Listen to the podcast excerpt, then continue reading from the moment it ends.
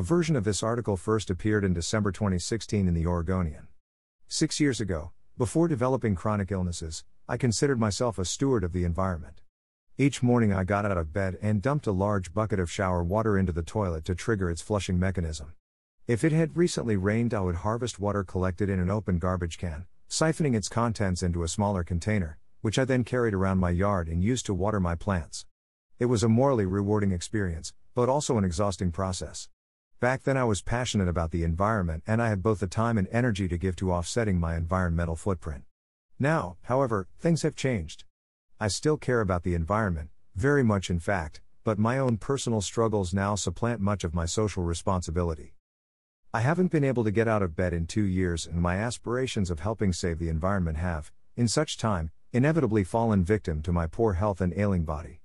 I first became sick in 2010 and was eventually diagnosed with two chronic illnesses tick-borne Lyme disease and myalgic encephalomyelitis. The latter is a mysterious multisystem disease commonly referred to in bureaucratic circles as chronic fatigue syndrome, its trivializing government given name. Many patients choose to use an abbreviation of the two names, ME/CFS. The truth is, both of the diseases I suffer from are egregiously underfunded by the National Institutes of Health, NIH, and consequently must rely on sporadic research funded through sparse private donations.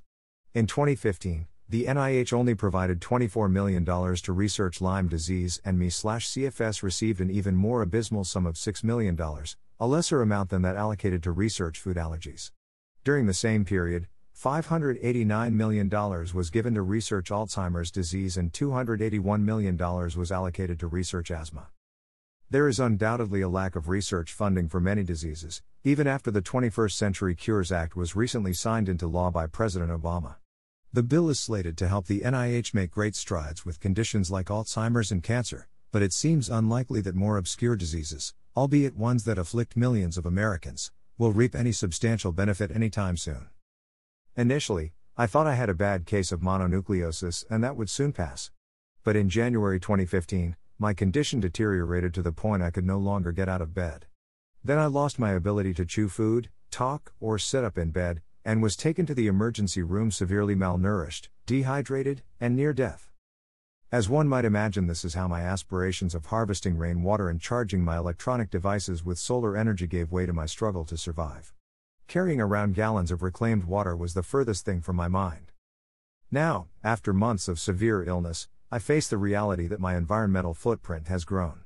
With the help of others directly involved in my medical care, I use hundreds of plastic bags, nitrile gloves, and absorbent pads every week.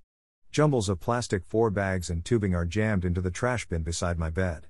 Bucket after bucket of water is not used to water plants but instead brought to my bedside so I can bathe, an hours long process equating to what most people can accomplish with a few minutes in the shower.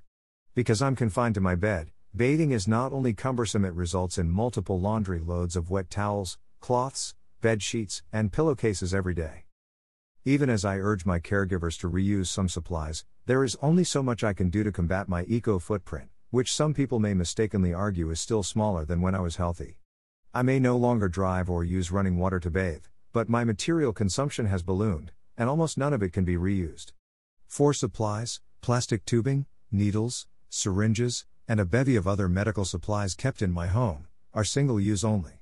And while I can't speak for other diseases, I can say that when I was sick but still healthy enough to get out of bed, I drove thousands of miles around the state to hospitals, doctors' offices, and in infusion centers, all neglecting my eco consciousness for a pursuit of a cure. Although there are likely more impactful ways of preventing climate change, I believe that if diseases like mine were given more government research funding, it would not only improve the quality of life for some sick people, it would also abate the environmental impact of their medical care. So while the Trump administration will almost certainly try to derail much of the progress made toward preserving the environment in the last decade, perhaps a small concession will be had if the NIH follows through and uses some of the money from the 21st Century Cures Act to research ME/CFS, Lyme disease, and other chronic illnesses that destroy lives and contribute to polluting the environment. Please subscribe to my blog.